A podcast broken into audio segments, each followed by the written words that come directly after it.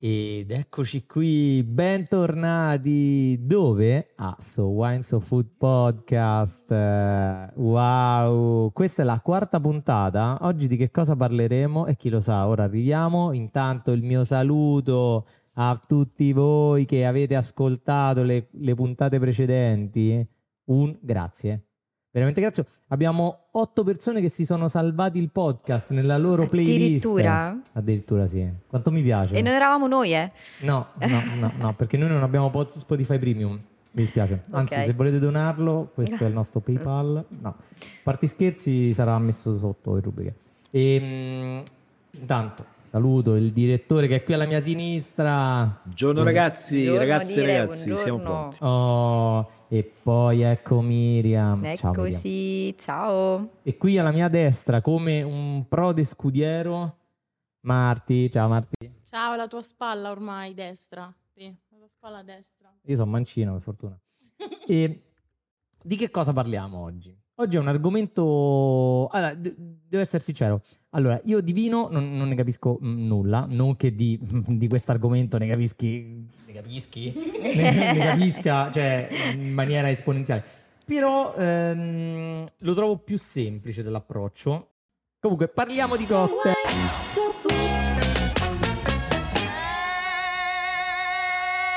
Oh, I cocktail sono presenti nell'immaginario, credo, di tutti fin dal momento zero, almeno nel mio, perché io vedevo eh, quando stavo a casa co- con mia nonna per dire tipo, non so, se avevo la febbre o, o fingevo di avere la febbre, nonna mi metteva davanti la tv mentre lei cucinava, ovviamente rigorosamente, e vedevo questi film, telefilm, che comunque c'era sempre un qualcosa da bere e la maggior parte delle volte nonna mi mollava lì con film di spionaggio, così. Ecco perché ora sono un po' complottista. E, e spesso avevano dei cocktail tipo 007, no? Certo, i drink alcolici, ma anche analcolici, ma soprattutto alcolici, cioè a base di spirits, gli spiriti, sono sempre stati un protagonista primario, assoluto nelle programmazioni dei film più famosi. Il, il cocktail spesso lasciava anche intendere un product placement di una bottiglia particolare, di un whisky scozzese piuttosto che di un Kentucky, piuttosto che di un bourbon o di un Tennessee. E questo significava che il cocktail era associato a un momento di riflessione, a un momento di intimità. Eh, prova ne sia anche che i grandi barman dei grandi alberghi internazionali erano una sorta di confessori per quanto riguardava l'approccio con il cliente. Il cliente ordinava un drink, ordinava un cocktail e il barman, il bartender, come si chiama in gergo internazionale, diventava il suo più profondo e intimo ascoltatore. Sì, assolutamente. Io mh, mi ricordo a Londra, il Duke's Bar, c'è Alessandro Palazzi, che è un'icona ormai praticamente, fa quel martini pazzesco, incredibile. Lui è, secondo me, è proprio l'esempio vivente che il bartender è una vera e propria arte. Io ho provato il martini da lui ed è veramente incredibile ed è, è stato, è stato molto bello. Io ho provato il martini da lui perché, perché associo al martini 007, James Bond. Cavolo, quanto, quanto, qua- Io credo che forse è stato il primo cocktail che ho desiderato proprio bere. Per, per questa cosa qua, per questa associazione, non, non- ne capivo nulla, non sapevo nulla. Dietro c'è un mondo, ovviamente, però questo legame è stato, è stato, è stato, è stata la scintilla. Poi sul Martini c'è proprio una sorta di filmografia, a partire quasi dal 34 con il film L'uomo ombra, dove viene praticamente addirittura insomma, il regista, martinista convinto, fa- mette in scena all'inizio proprio la, eh, insomma, il Martini, questo, questo cliente che dà lezioni a- ai futuri bartender. Erano, erano i tempi dei grandi fasti del bere miscelato che eh, poi quando si è affermato il concetto di bere responsabile, soprattutto dal 2000 in poi, ha subito un rallentamento perché eh, c'era questa tendenza percepita più che altro dai media che bere alcol, bere alcolici e superalcolici avesse una finalità di, di sballo, diciamo così, che quindi chi si avvicinasse a quei prodotti molto alcolici volesse evadere dalla realtà. Ora, è vero solo in parte perché in realtà il bere miscelato, la mixology e quindi tutti i mixologist, ovvero i barman e le bar lady che si applicano a questa arte, perché è una vera e propria arte, hanno una cognizione perfetta delle gradazioni dei prodotti, delle quantità, dei dosaggi, quindi il rischio non c'è. In realtà si tratta di un rito profondamente culturale che non è legato al concetto di sballo, se non evidentemente in chi frequenta dei locali in cui la professionalità è del tutto assente. Eh, I cocktail spesso, mh, leggevo la scaletta, effettivamente io ho un ricordo del, del vodka martini più recente, perché legato ai 007, ma in verità stiamo, come diceva appunto Miriam, siamo nel- nel- alla fine del proibizionismo che insomma nel, nel 33. Il 33 è incominciato a partire il- questo- questa completa ascesa. E invece mh, Sean Connery siamo già negli anni 60, quindi insomma abbiamo già 30 anni di bevute sulle spalle. Una cosa che mi fa, mi fa sorridere leggendo la scaletta è che spesso ehm, i cocktail devono la loro fortuna non tanto alla miscelazione, al tipo proprio, alle materie prime presenti, ma al personaggio, al contesto, no? come il Cosmopolitan per, per Madonna nel 96, ma banalmente anche pure al contesto e mi viene mm, in mente il Negroni sbagliato, no? Ci troviamo a Milano al Bar È il mio preferito, il Negroni sbagliato. L'ho sbagliato, il Barbasso era un locale iconico per questo tipo di proposta.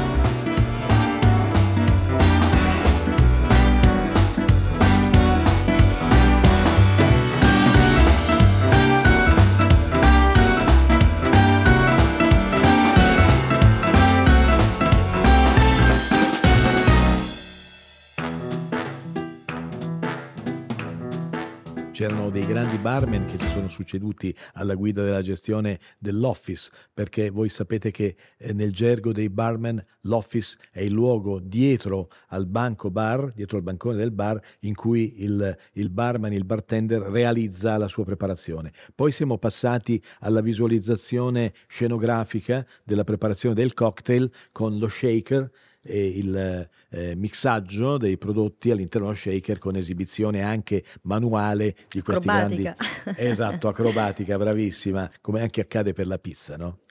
la pizza acrobatica però noi di pizza non ne parliamo stasera stavolta. No, No, siamo, stavolta siamo- no. siamo Però sulla- forse sui cocktail. una Potrebbero esserci però delle sorprese. eh? eh. Comunque il Negroni sbagliato, mm, sono andato a controllare, è del 68, Sì. il famoso. Quindi il Eh. bar basso è proprio an- è- è. Antesignano Sì, sì, sì. Leggevo eh, un'intervista ehm, alla gestione ora del, del bar basso che loro giustamente dicono noi siamo diventati famosi per il negrone sbagliato, no? Però in verità noi ne abbiamo lanciati una, una marea di cocktail, di varianti, di versioni.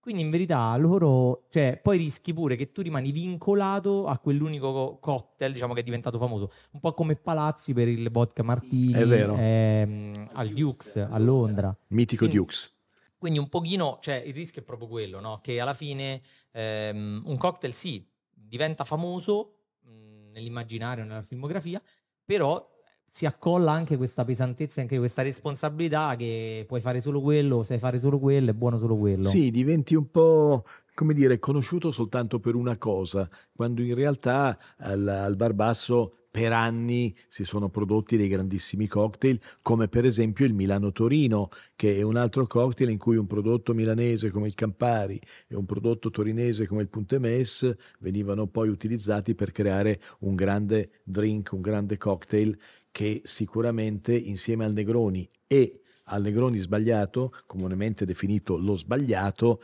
davano veramente una carica in più, perché quando eh, tu passi una giornata di lavoro e eh, hai magari tensioni, problemi da risolvere, eh, affari da, da affrontare, eh, alla, fine, alla fine della tua giornata ti affidi al barman, ti affidi al barman che ti suggerisce, a meno che non sia tu a chiederlo, qualcosa di forte. Eh, sì, mh, infatti il problema è proprio, cioè il problema, il fatto è proprio quello che comunque il cocktail è sempre stato visto come mm, un qualcosa di... mh, è sempre stato identificato, no? Cioè uno beve questo- questa miscela, non dico per dimenticare perché è sbagliato, però per avere qualcosa in più, quella spinta, quel busto, una sorta di Posso dire che fa anche un po' figo, no? Sta lì magari davanti al bancone a chiacchierare con eh, il bicchiere in mano. Mi viene in mente un po' Sì, la storia vero. del Cosmopolitan. Questo che dici è molto Eh? vero, anche perché se la bottiglia di vino è un- un'occasione, un'opportunità per condividere un momento, quindi un momento anche sociale di condivisione, il cocktail è più solitario, è più individuale, non individualista, perché non è individualista il drink alcolico, però individuale, perché voi fate caso che difficilmente quando in un cocktail bar entra una coppia o entrano più persone, difficilmente ordinano tutti lo stesso drink. In genere si ha voglia di provare, magari un Bloody Mary piuttosto che un Moscow Mule, quindi si ha voglia di eh, provare cose diverse. Invece la bottiglia di vino è un solo vino, sei bicchieri, otto bicchieri, due bicchieri e si condivide il piacere di questo vino. Sono dei piaceri diversi. Il piacere del cocktail è un piacere mh, apparentemente forse più evoluto da un certo punto di vista, anche se noi sappiamo che una gran parte di consumatori di cocktail e di bere miscelato vuole bere qualcosa di leggero, fruttato e talvolta anche analcolico, che è una cosa che fa orrore eh, ai grandi barman paludati che quando si sentono fare una richiesta mi dia qualcosa di, di leggero, qualcosa assolutamente di, eh, come dire, di eh, analcolico o molto fruttato, la, la risposta eh, del cliente è sì, però è importante che non ci sia alcol. Quindi la, la base è un po' questa, la base del discorso. Ma domanda, ma ci andando a togliere un po' l'elemento alcolico dal cocktail, eh, no che ci beviamo, ma appunto si, perde un po' l'idea stessa di cocktail, eh, Forse oddio, per come la... come dicevi giustamente oggi tu, la il si intende, la nasce per bevuta? un'esigenza. Cioè andare a prendere una fetta di pubblico, quello femminile, che non amava il martini, il vodka martini. Sì, anche. Come i fantasmini del po- de- di Pac-Man. Molto vero, molto vero. Ma pensate rispetto a quello che dicevamo prima sull'occasione di convivialità, sull'occasione di consumo sociale, pensate a quanto lo spritz è diventato popolare, è andato poi banalmente eh, a sostituirsi al bere miscelato di qualità più elevata, non perché lo spritz non sia di qualità, lo spritz è eccellente, ma bisogna usare il prosecco giusto, le quantità, i dosaggi corretti e l'aperol o il Campari, perché poi ci sono diverse modalità di creare lo spritz. Lo spritz nasce eh, nella marca trevigiana, nasce tra Venezia e Treviso con delle propaggini anche a Cortina ed era il bere eh, leggero, gustoso, tendenzialmente dolce, poco alcolico, che dava comunque una mm, carica di Niente convivialità ciabattata e di socialità alla consumazione. Tasso alcolico. Io sono un po' per, per avere la botta devastante. A me piace tanto, poi lo diremo alla fine i nostri cocktail preferiti, però faccio un piccolo spoiler. A me piace tanto, tanto, tanto il Milano Torino.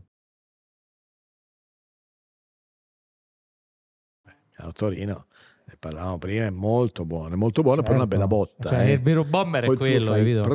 Che, che no? uno arriva lì Eh, così a cena, arrivi proprio con la pipa in bocca, cioè È arrivi tranquillo, ti, ti esalti.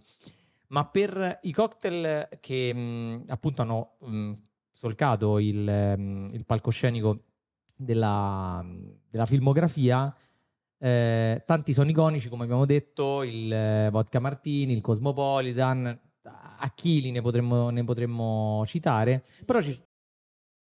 a litrate proprio, Litri. i grandi classiconi. Litri. Però Stai parlando dei grandi alcune- classici. Se abbiamo detto che il Negroni sbagliato è nato da un errore, no? Ci sono anche alcuni cocktail che effettivamente sono molto strani, o comunque sono cocktail che nessuno di noi eh, avrebbe modo e piacere forse di provare, no?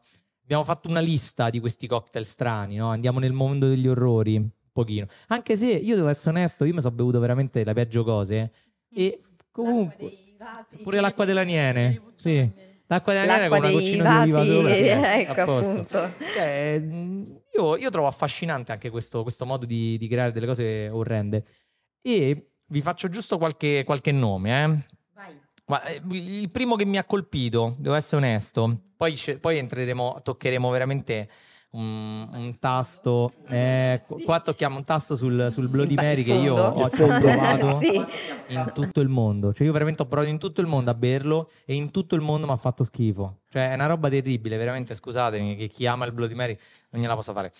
Andiamo, partiamo quello che mi ha colpito di più, che è stato il pizza cocktail. Pensate di poter mangiare una pizza senza bere un cocktail? Ma unitelo insieme, no? Ma che ve frega, shakeratelo. Ed è il Bunga Bunga, mm, un locale di Londra. Che nome simpatico. Come lo dicono in inglese? Bunga Bunga. Mm. Sì. Infatti. Si so, ispira potrebbe all'Italia per caso? Che offre un cocktail ispirato all'Italia, ma va? Non l'avrei mai detto. Al suo interno che cosa troviamo? Eh, troviamo proprio della pizza. Nello speci- specifico si mette in infusione la crosta del gin. Gli altri ingredienti sono succo di pomodoro e cipolla, basilico, origano, pepe nero, sale, succo di limone, burrate e schiuma di birra Peroni. Valerio, sei tu? Questo è Braschi. Cioè, questo è chiaramente un, un- londinese che, che si è trapiantato qui. Ispira a Valerio, una famosa pizza in bustina che, che salutiamo, la pizza in bustina. Ciao, pizza in bustina. Molto buona, anche quella lì. Ecco, questo qui forse ne potevamo fare a meno. E poi ne abbiamo un altro che veramente qua abbiamo toccato. Abbiamo toccato, cioè, io non so se ce la potrei mai fare. Che è quello lì a base, diciamo, l'ingrediente segreto è l'osso di pollo. L'osso di pollo, cioè, praticamente si chiama il Bone Dry Martini. Boom. Tu ti dici, cacchio, ti porta a bere sto cocktail, è una serata pazzesca. Invece no, l'ingrediente, come abbiamo detto, curioso, è proprio l'osso di pollo. Il cocktail è stato inventato da Ryan, eh vabbè, il nome è pazzesco, ma questo è chiaramente una bestemmia in qualche lingua. Katie Guardana, che ovviamente doveva spiccare nel mondo perché con un cognome così potevi solo inventare qualcosa di strano. Cioè, o, o fai qualcosa di geniale o fai qualcosa di terribile. Lui ha scelto la seconda, anche io avrei scelto la seconda, classico grande Ryan, Ryan, che ha aperto un bar a Houston, posto di classe. Ah no, a Hoxton, mamma mia. Cioè, che- che- Londra che si chiama White Lion. Il Bone Dry Martini è un mix, di, un mixaggio di martini secco, distillato, limone, essenza ottenuta da ossa di pollo disciolte in acido fosforico. Cioè un dry martini molto particolare. Cioè, allora, io ho bevuto del... mm, che poi sono, più che altro sono degli spirits in Thailandia dove mettevano dentro gli an- degli, animali, degli animali morti, cioè tipo il Beh, serpente, beh, ok? certo. Particolare, molto forte, dubito che avesse una buona qualità di igiene. Il grande presidente dell'AIBES, purtroppo mancato, Umberto Caselli, si, si rivolta nella tomba. Si rivolta nella tomba perché dei cocktail così particolari e così strani mi fanno venire in mente una puntata precedente dei nostri podcast in cui abbiamo parlato dei grilli. Allora, i pezzi di serpente di cui parlavi tu, Giorgio, inseriti nel cocktail, che tipo di sensazione gustativa o olfattiva possono dare? Allora, sicuramente l'alcol era fortissimo, era, era molto forte. Il sapore secondo me non aveva per niente contaminato, cioè non aveva contaminato il, il liquido. Secondo me era solo una roba un po' scenica. Per, per me in quel contesto, eh, comunque contesto, stavamo in una periferia di Bangkok.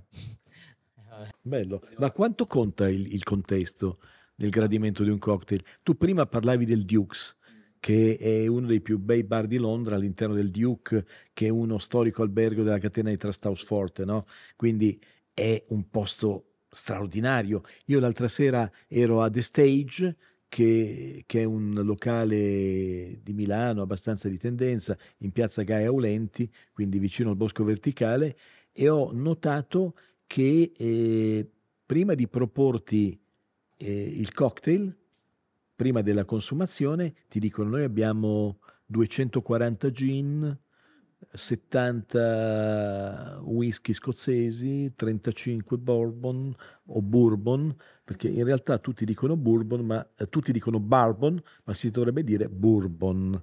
Comunque, a parte questa piccola eh, parentesi eh, lessicale, quanti prodotti ci devono essere per produrre un bere miscelato di qualità? Un bar, quanti- quante bottiglie deve tenere? Eh, Allora, sicuramente avere tante bottiglie, almeno quello che io penso, mh, è un sintomo di, ehm, non, non tanto sì, di qualità sì, ma anche di volersi mettere proprio a disposizione del cliente, perché ci sono quelli giustamente impallinati e dicono no, io bevo solo quel tipo di gin, bevo quel, solo quel tipo di whisky e così via.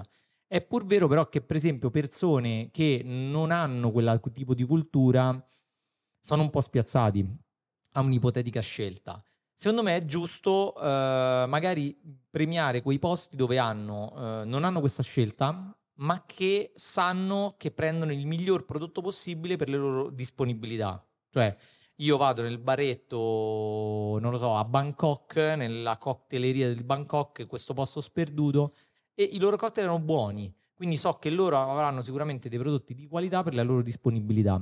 E quello secondo me, per me, è già un sintomo di qualità, perché lui fa il massimo possibile per darti il miglior prodotto possibile. Mi piacerebbe chiedere a chi ci ascolta, secondo voi il gin tonic è un cocktail? O è semplicemente l'abbinamento di due prodotti liquidi, cioè il gin, per quanto un grandissimo gin, e un'acqua tonica per quanto una buona acqua tonica, sulla quale peraltro c'è una concentrazione di brand ormai incredibile. Una volta ne conoscevamo solo una, adesso ce ne sono decine. Quindi ma mi chiedo questo perché alla luce di quello che tu dicevi, no? il ripiego, quando uno si trova di fronte a una, a una gamma di prodotti esagerata, alla fine si spaventa e spaventandosi come conseguenza fa delle scelte riduttive e in questa riduttività ci possono essere spritz e gin tonic che a loro volta possono essere eccezionali perché preparati utilizzando grandissime materia prima, grandissima materia prima, però non sono i cocktail del bere miscelato a cui tutti noi tendiamo, cioè frutto di una ricerca, di una selezione e di una mixology culturalmente intelligente. Secondo me no. Io lo dico, secondo me il gin tonic per me non, in questa categoria. Cioè è come, non lo so, boh, eh, come rum e Coca-Cola, cioè tipo è quelle cose che ti fai così, 4 e 4 senza tenere una vera e propria proporzione, senza tenere uno studio dietro, no? Cioè, per carità, l'acqua tonica, giustissimo, l'acqua tonica ora ne esistono. Io mh, mm, non mi ricordo dove ero, forse ero mh, a, in, a Varsavia e avevano una selezione di acqua toniche paurosa. Cioè, tu potevi. Credibile, cioè. No, no, bottiglie sono bellissime. Infatti, me la volevo fregare, non me l'ha fatta fregare il barman. E, mh, bastardo. E, no, niente, non me la metto. No, no, te, te pare, te pare. Io già stavo a aprire la borsa della dolce metà che stava lì. Ho detto, uh, eccola. E, ehm, no, quindi secondo me no. È pur vero che questi, mh, questa sorta di, mhmm, di, mix è bevutissimo. Cioè, il, bisognerebbe vedere quant'è la percentuale di persone realmente cos- coscienziose o coscienti, no, coscienziose, coscienti, che vanno lì e dicono, oh, io mi voglio prendere un Milano, Torino, bel, mi sceglio il mio vermouth. No, vanno lì e tipo, senti, dammi un gin dammi uno spritz. Cioè, quanti spritz verranno prodotti durante il weekend? Una quantità esagerata. Beh, c'è da dire anche che Aperol è un prodotto molto furbo, è un prodotto che piace, è un prodotto che ha un bel colore, è un prodotto suadente, è un prodotto che fa comunicazione in modo certamente, sì, un prodotto ruffiano, fa comunicazione in modo molto diretto. Poi sai quanti sono, a differenza che con il gin, per esempio, dove c'è una selezione acuminata da parte del cliente che ordina, per quanto riguarda lo spritz, quanti chiedono un certo prosecco? Uno su cento. Si fidano, si fidano eh, di quello che il barman o il barista decide di fare, quindi magari utilizza il prosecco che gli costa di meno, non sempre quello più buono. Sul gin invece c'è una cultura, e anche sulle vodka e anche sui whisky, c'è una cultura pazzesca pazzesca. E quindi il, il, barman deve anche essere mixologist, non può essere soltanto barman, è dall'altra parte del banco ma deve sapere, come dicevamo prima, quantità, dosaggi, brand e possibilmente anche la storia di quelle distillerie. Giusto, giusto. Io vorrei capire invece il, il barman di Bangkok cosa gli ha preso quando ha fatto il margarita con gli insetti. giustamente, giustamente lui ha detto qua ci ammazzavano dei pizzichi ha detto, ma quasi quasi li mettono nel margarita, cioè, piacerà a qualcuno.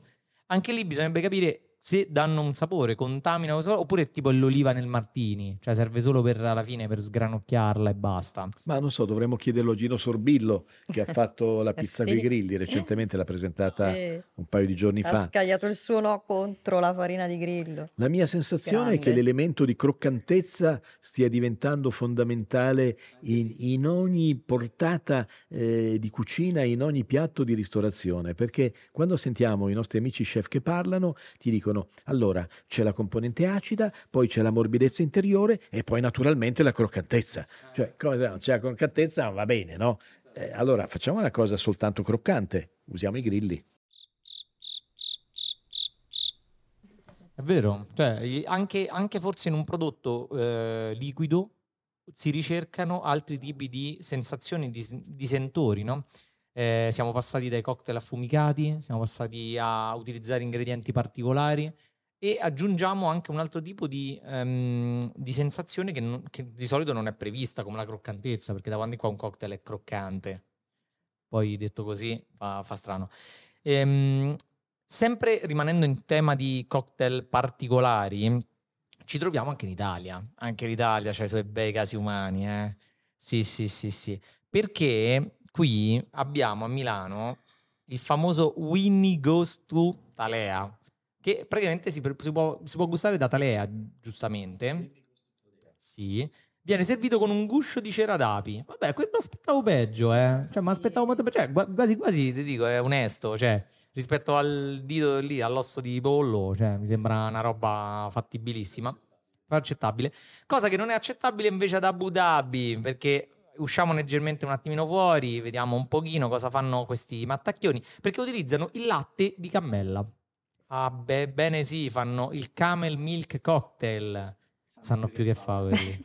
Sanno più che Vabbè, fa. ma secondo me ti sta sfuggendo quello che veramente, secondo me, insomma, da... Il colpo di grazia. Eh sì, te lo sei conservato per ultimo? Me lo sono conservato per ultimo, lo sono conservato per ultimo. Mamma mia, il sourdough cocktail. Questa è roba forte, eh. Allora, ci troviamo in Canada. La Canada, diciamo che non è proprio mh, terra di conquista per i cocktail. E dato che giustamente non sanno cosa fare, nella famosa città di Dawson, come Dawson Creek, solo che questa è una città, c'è un bar che si chiama Soundgarden, o comunque non so, il gergo canadese come lo dicono, che serve un cocktail un pochino macabro. Qui, qui ci scrivono eh, su questo, sul, sul pezzo. Eh sì, si chiama Sourdough Cocktail perché, perché praticamente già nel nome dobbiamo capire che c'è un ditino del piede, mamma mia. La particolarità eh, della bibita è che nel bicchiere c'è davvero un alluce umano mummificato. Ma quanti alluci ci devono avere? Cioè, una cifra, vabbè. C'hanno un deposito di alluci. Gli altri ingredienti possono variare, cioè de base ci deve stare la fetta e il pollicione. Poi gli altri variano, cioè ci mette la Coca-Cola, quello che pare. Ma come si beve? La regola vuole che si debba bere il liquore tutto d'un fiato, te credo, toccando con le labbra il dito, ma senza ingoiarlo. Che giustamente se lo ingoi... Eh. Però per chiudere in modo meno macabro, Ah, cioè, per chi lo ingoia c'è una multa molto ama- salata.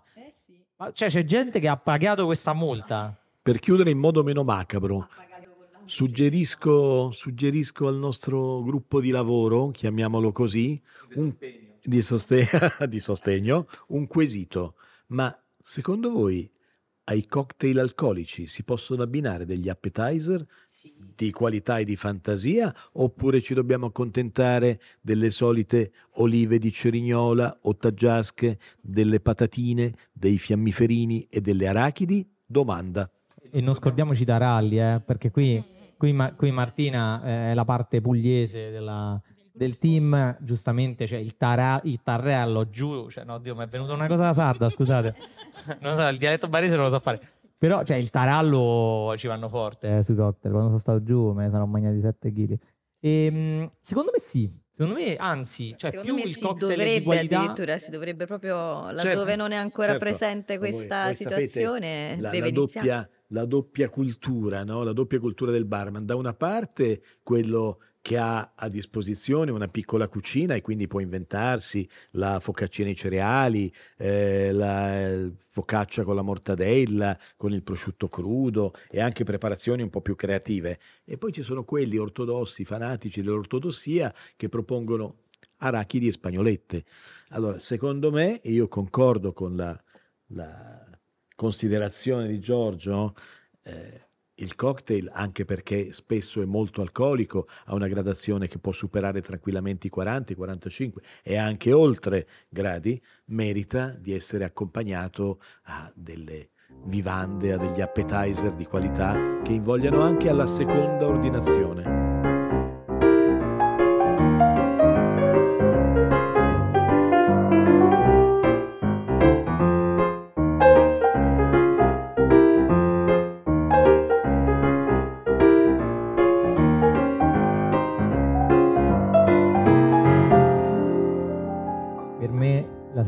Seconda ordinazione è sempre d'obbligo.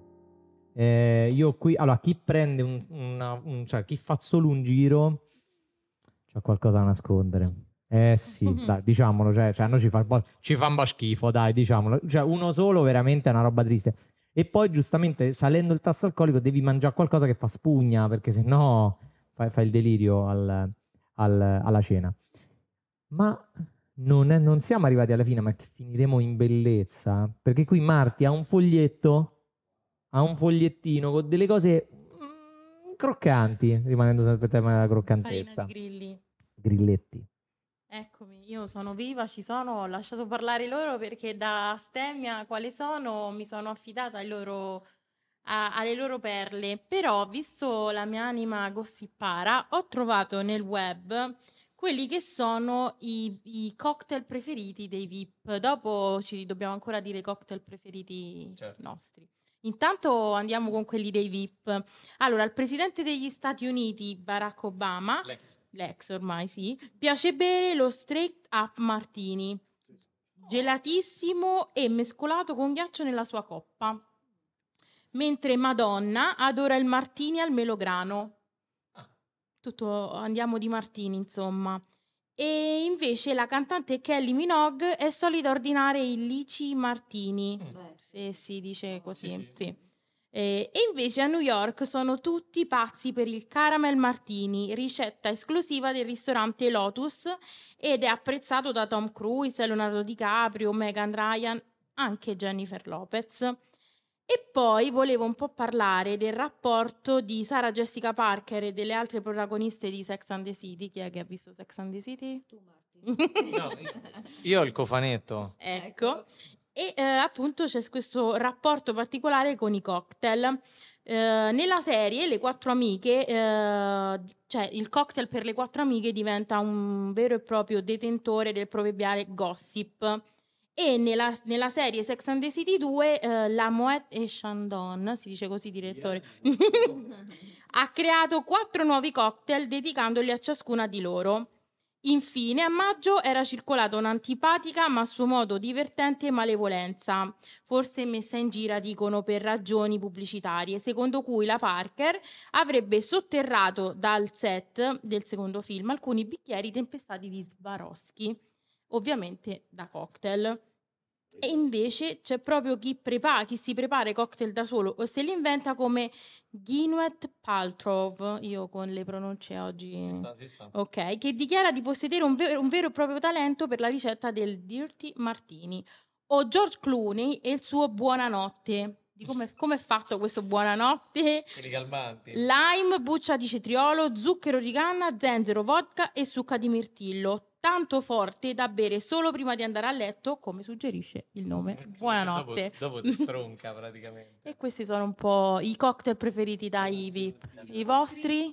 Allora, eh, sicuramente quello che berrò, che voi amici, colleghi, mi porterete a bere a Tokyo, ragazzi, eh, costa 20.000 euro, però voglio dire, ci sono dei diamanti dentro veri, giusto per eh, ricollegarmi un po' a queste stranezze, no? Che invadono anche, o meglio, che arricchiscono, mi correggo, direttore, il mondo dei, mm, degli spiriti e il mio in assoluto preferito è proprio il Negroni sbagliato. Ah, ma i diamanti si bevono? No, No, come però l'oro. lo levi l'oro- elegantemente dal tuo calice, l'hai pagato 20.000 euro, te lo asciughi, te lo metti in tasca e te ne vai, insomma. Esiste, esiste perché le foglie d'oro commestibili, come ci ha insegnato il maestro Marchesi, Gualtiero Marchesi inventò questo grande primo piatto, riso, oro e zafferano, in cui l'oro divenne un ingrediente, passatemi il termine, iconico di questo piatto, che è stato molto imitato, ma non ha mai da parte degli imitatori raggiunto l'obiettivo vero che invece Gualtiero aveva raggiunto di fare un piatto unico e caratterizzato. Quindi l'oro è commestibile, viene utilizzato sicuramente in certi drink, in certi cocktail. Come, come sentori, come sapore, oppure è solamente un modo per impreziosire il piatto? È un modo per impreziosire il piatto, non dà nulla, toglie qualcosa al portafogli perché in genere i cocktail in cui c'è dell'oro commestibile hanno un valore un pochino più alto perché nella percezione generale del consumatore, sai, l'oro è sempre oro. Eh, quindi, tornando invece alla domanda che mi avete fatto sul mio cocktail preferito, a me piace molto il daiquiri. Il daiquiri è un grande classico eh, a base di rum e allora lì subentra l'attenzione al brand, l'attenzione all'etichetta, l'attenzione a quanti anni ha quel rum. Eh, io prediligo un buon 23 anni, non stiamo qui a fare pubblicità per questo o quel marchio, però un rum fortemente invecchiato in cui il caramello emerge ma non sovrasta e poi il lime. Il daiquiri è a base di rum e succo di lime. È un grande cocktail.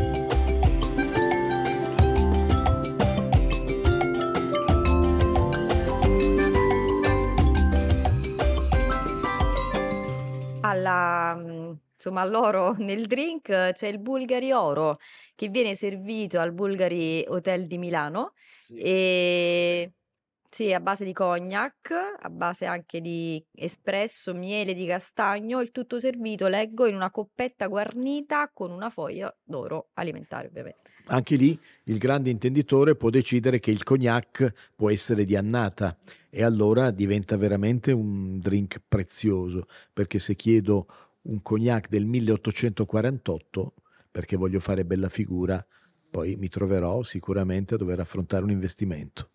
Ci credo. Io invece ho affrontato un investimento perché nel mio angolo bar di casa ho preso, mi mancava, lo Spremi Lime. Proprio rifacendoci questo qua. Eh sì, sì, sì, sì. Ho un piccolo angolo bar col, con lo shaker. Sì, sì, abbiamo un piccolino, l'abbiamo fatto perché la dolce metà è un'alcolizzata e no, gli piace, quindi mm, si, dile- si- si si diletta a spararsi certe botte. Sì, solo il weekend però, eh, perché da noi vige questa regola. Ehm, detto questo, invece il mio, il mio, eh, l'avevo detto prima, è il Milano-Torino.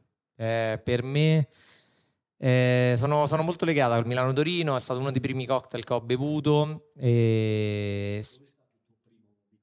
Il mio primo mito è stato al bar Bukowski, che sta praticamente alle mura vaticane, posto veramente piccolo, raccolto e dove insomma ci andavo spesso con, con amici e, e non solo, diciamo cose, diciamolo, non solo, con, de- con- giustamente con del dolce accompagno. E lo fanno molto buono, lo fanno molto buono, il posto non, non si è snaturato, era una vecchia mm, officina e quindi il posto è veramente piccolo, è bello. Loro Quan- lo fanno, perdonami, in modo tradizionale, cioè punte messe e bitter campari, quindi vermouth e bitter? Sì, sì, sì, sì, sì, proprio tradizione tradizionale. Io se, se- se posso, ovviamente sempre tradizionale, mi piace da morire. Sì, sì, sì, il Bukowski è veramente un posto simpatico, poi si mangia anche, quindi, cioè, loro lo accompagnano veramente bene, non ti danno i taralli. Scusa, Marti. No, il tarallo mi piace, Marti, però... tu invece il tuo drink preferito? E io vado di analcolico e ogni volta sono bullizzata dalla società e dal mondo. Spero che dopo questo alcuni... Peggiorerà. e niente, quando chiedi un analcolico ovviamente ti danno tutti i cocktail a base di frutta perché è, è quello. Quindi io una capirosca, quindi fragoline e, e roba dolciastra a me piace, quindi esatto, eh, vado. Io eh, ho una, mm, un'amica di, di Lusica, ormai abbiamo sdoganato questa cosa, che eh, è, è in dolce attesa e ovviamente lei ha un'estrema necessità di bere alcolici. Ovviamente non lo può fare, Mm, eh, dopo si ammazza, penso. E, mm, dopo con l'imbuto glielo verseranno. Eh, Però ehm, ha scoperto il gin analcolico e quindi lei si fa tutti quei cocktail ovviamente con il gin. La cosa che io gli ho detto, senti, ma dammi un feedback, cioè dimmi qualcosa che mi potrebbe servire per il podcast. Lei ha detto buono, però non ti sale la ciabattata quindi non serve a niente, non serve a niente, quindi niente, l'ha bocciato così. Ha detto dopo, sì, lo usa come se fosse un ace.